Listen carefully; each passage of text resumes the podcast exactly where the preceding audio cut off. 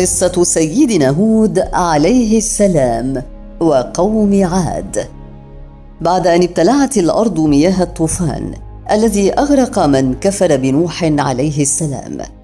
قام من آمن معه ونجا بعمارة الأرض.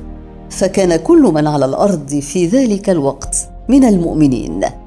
لم يكن بينهم كافر واحد. ومرت سنوات وسنوات. مات الآباء والأبناء. وجاء أبناء الأبناء.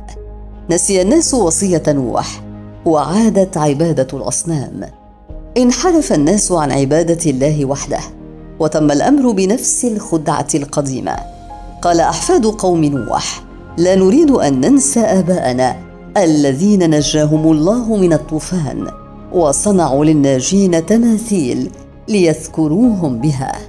وتطور هذا التعظيم جيلا بعد جيل. فإذا الأمر ينقلب إلى العبادة. وإذا بالتماثيل تتحول بمكر من الشيطان إلى آلهة مع الله. وعادت الأرض تشكو من الظلام مرة ثانية. وأرسل الله سيدنا هودا إلى قومه. كان هود عليه السلام من قبيلة اسمها عاد. وكانت هذه القبيلة تسكن مكانا يسمى الأحقاف. وهو صحراء. تمتلئ بالرمال وتطل على البحر. أما مساكنهم فكانت خياما كبيرة لها أعمدة شديدة الضخامة والارتفاع. وكان قوم عاد أعظم أهل زمانهم في قوة الأجسام والطول والشدة. وكانوا عمالقة وأقوياء فكانوا يتفاخرون بقوتهم فلم يكن في زمانهم أحد في قوتهم.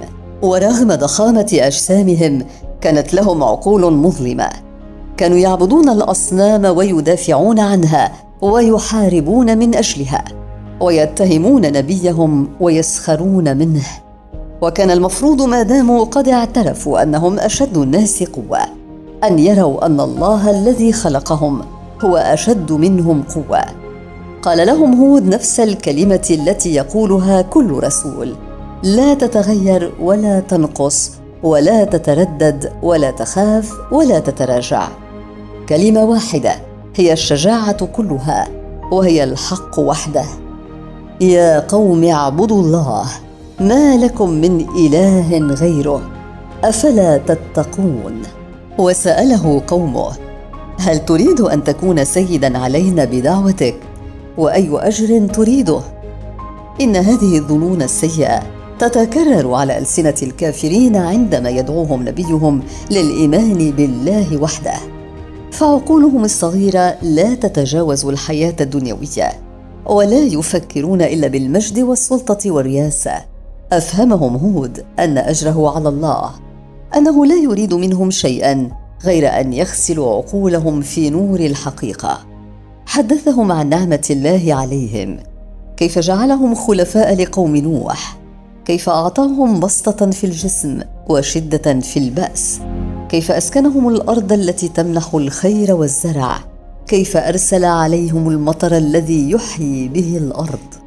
وتلفت قوم نوح حولهم فوجدوا أنهم أقوى من على الأرض وأصابتهم الكبرياء وزادوا في العناد.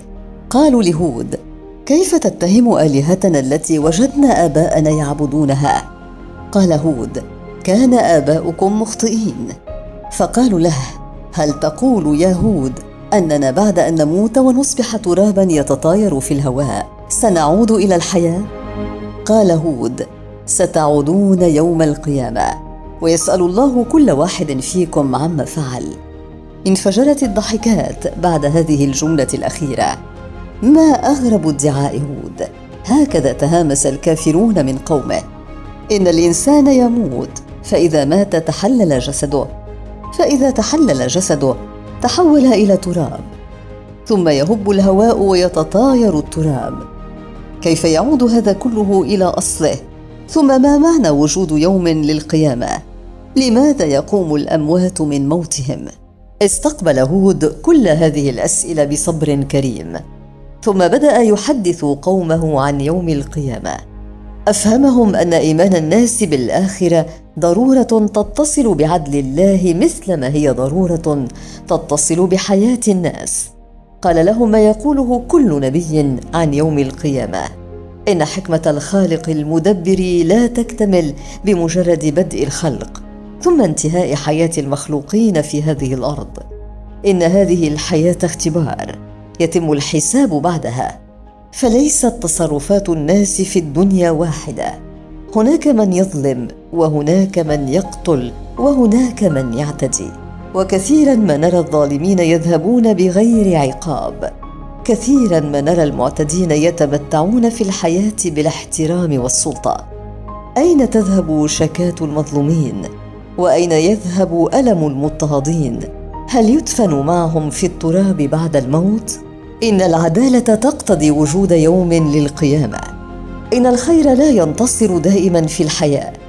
أحيانا ينظم الشر جيوشه ويقتل حملة الخير. هل تذهب هذه الجريمة بغير عقاب؟ إن ظلما عظيما يتأكد لو افترضنا أن يوم القيامة لن يجيء.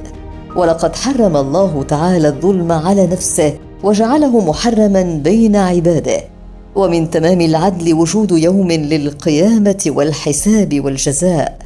ذلك أن يوم القيامة هو اليوم الذي تعاد فيه جميع القضايا مرة أخرى أمام الخالق ويعاد نظرها مرة أخرى ويحكم فيها رب العالمين سبحانه. هذه هي الضرورة الأولى ليوم القيامة وهي تتصل بعدالة الله ذاته. وثمة ضرورة أخرى ليوم القيامة وهي تتصل بسلوك الإنسان نفسه. إن الاعتقاد بيوم الدين والإيمان ببعث الأجساد والوقوف للحساب ثم تلقي الثواب والعقاب ودخول الجنة أو النار. هذا شيء من شأنه أن يعلق أنظار البشر وقلوبهم بعالم آخر بعد عالم الأرض. فلا تستبد بهم ضرورات الحياة ولا يستعبدهم الطمع ولا تتملكهم الأنانية. ولا يقلقهم أنهم لم يحققوا جزاء سعيهم في عمرهم القصير المحدود. وبذلك يسمو الإنسان على الطين الذي خلق منه إلى الروح الذي نفخه ربه فيه. ولعل مفترق الطريق بين الخضوع لتصورات الأرض وقيمها وموازينها والتعلق بقيم الله العليا والانطلاق اللائق بالإنسان. يكمن في الإيمان بيوم القيامة. حدثهم هود بهذا كله فاستمعوا إليه وكذبوه. قالوا له هيهات هيهات. واستغربوا أن يبعث الله من في القبور. استغربوا أن يعيد الله خلق الإنسان بعد تحوله إلى التراب رغم أنه خلقه من قبل من التراب. وطبقا للمقاييس البشرية كان ينبغي أن يحس المكذبون للبعث. أن إعادة خلق الإنسان من التراب والعظام أسهل من خلقه الأول. لقد بدأ الله الخلق فأي صعوبة في إعادته؟ إن الصعوبة طبقا للمقياس البشري تكمن في الخلق وليس المقياس البشري غير مقياس بشري ينطبق على الناس. أما الله فليست هناك أمور صعبة أو سهلة بالنسبة إليه سبحانه. تجري الأمور بالنسبة إليه سبحانه بمجرد الأمر. ويروي المولى عز وجل موقف الملا وهم الرؤساء من دعوة هود عليه السلام. سنرى هؤلاء الملأ في كل قصص الأنبياء. سنرى رؤساء القوم وأغنياءهم ومترفيهم يقفون ضد الأنبياء. يصفهم الله تعالى بقوله وأترفناهم في الحياة الدنيا من مواقع الثراء والغنى والترف يولد الحرص على استمرار المصالح الخاصة. ومن مواقع الثراء والغنى والترف والرياسه يولد الكبرياء. ويلتفت الرؤساء في القوم إلى أنفسهم ويتساءلون أليس هذا النبي بشرا مثلنا؟ يأكل مما نأكل ويشرب مما نشرب بل لعله بفقره يأكل أقل مما نأكل ويشرب في أكواب صدئة ونحن نشرب في أكواب الذهب والفضة. كيف يدعي أنه على الحق ونحن على الباطل؟ هذا بشر. كيف نطيع بشرا مثلنا؟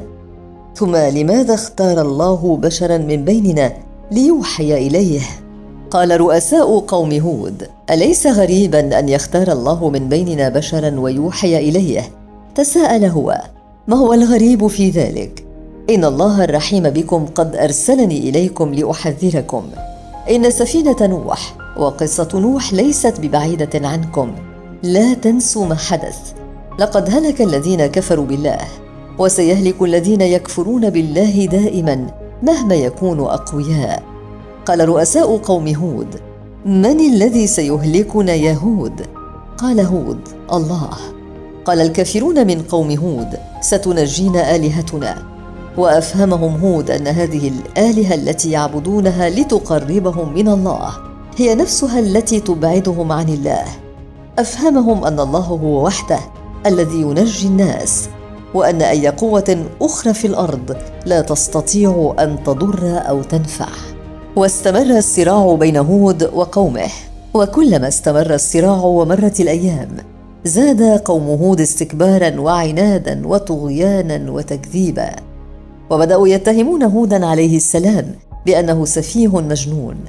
قالوا له يوما لقد فهمنا الآن سر جنونك. إنك تسب آلهتنا وقد غضبت آلهتنا عليك. وبسبب غضبها صرت مجنونا. انظروا للسذاجة التي وصل إليها تفكيرهم. إنهم يظنون أن هذه الحجارة لها قوة على من صنعها لها تأثير على الإنسان مع أنها لا تسمع ولا ترى ولا تنطق. لم يتوقف هود عند هذيانهم ولم يغضبه أن يظنوا به الجنون والهذيان ولكنه توقف عند قولهم. وما نحن بتاركي آلهتنا عن قولك وما نحن لك بمؤمنين. بعد هذا التحدي لم يبق له إلا التحدي لم يبق له إلا التوجه إلى الله وحده لم يبق أمامه إلا إنذار أخير. ينطوي على وعيد للمكذبين وتهديد لهم. وتحدث هود إن نقول إلا اعتراك بعض آلهتنا بسوء. قال إني أشهد الله واشهدوا أني بريء مما تشركون. من دونه فكيدوني جميعا ثم لا تنظرون. إني توكلت على الله ربي وربكم ما من دابة إلا هو آخذ بناصيتها. إن ربي على صراط مستقيم. فإن تولوا فقد أبلغتكم ما أرسلت به إليكم ويستخلف ربي قوما غيركم ولا تضرونه شيئا. إن ربي على كل شيء حفيظ. إن الإنسان ليشعر بالدهشة لهذه الجرأة في الحق. رجل واحد يواجه قوما غلاظا شدادا وحمقى يتصورون أن أصنام الحجارة تستطيع الإيذاء إنسان بمفرده يقف ضد جبارين فيسفه عقيدتهم ويتبرأ منهم ومن آلهتهم ويتحداهم أن يكيدوا له بغير إبطاء أو إهمال. فهو على استعداد لتلقي كيدهم وهو على استعداد لحربهم فقد توكل على الله. والله هو القوي بحق وهو الآخذ بناصية كل دابة في الأرض سواء الدواب من الناس أو دواب الوحوش أو الحيوان. لا شيء يعجز الله. بهذا الإيمان بالله والثقة بوعده والاطمئنان إلى نصره يخاطب هود الذين كفروا من قومه وهو يفعل ذلك رغم وحدته وضعفه لأنه يقف مع الأمن الحقيقي ويبلغ عن الله. وهو في حديثه يفهم قومه أنه أدى الأمانة وبلغ الرسالة. فإن كفروا فسوف يستخلف الله قوما غيرهم. سوف يستبدل بهم قوما آخرين. وهذا معناه أن عليهم أن ينتظروا العذاب. وهكذا أعلن هود عليه السلام لهم براءته منهم ومن آلهتهم وتوكل على الله الذي خلقه وأدرك أن العذاب واقع بمن كفر من قومه. هذا قانون من قوانين الحياة. يعذب الله الذين كفروا مهما كانوا أقوياء أو أغنياء أو جبابره أو عمالقة. انتظر هود وانتظر قومه وعد الله. وبدأ الجفاف في الأرض. لم تعد السماء تمطر. وهرع قوم هود إليه. ما هذا الجفاف يا هود؟ قال هود. إن الله غاضب عليكم. ولو آمنتم فسوف يرضى الله عنكم ويرسل المطر. فيزيدكم قوة إلى قوتكم. وسخر قوم هود منه. وزادوا في العناد والسخرية والكفر وزاد الجفاف واصفرت الأشجار الخضراء ومات الزرع.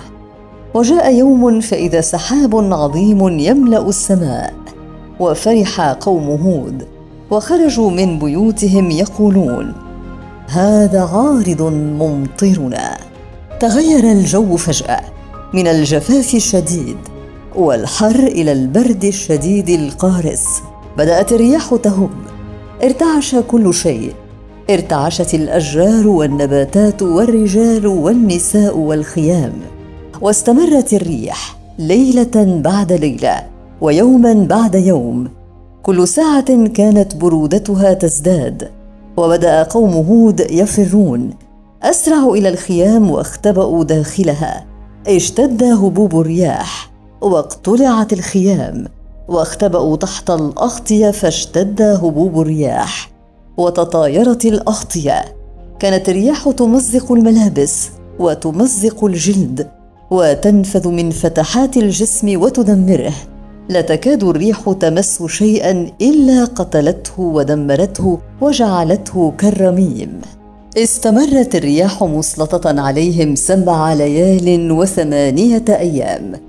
لم تر الدنيا مثلها قط. ثم توقفت الريح بإذن ربها.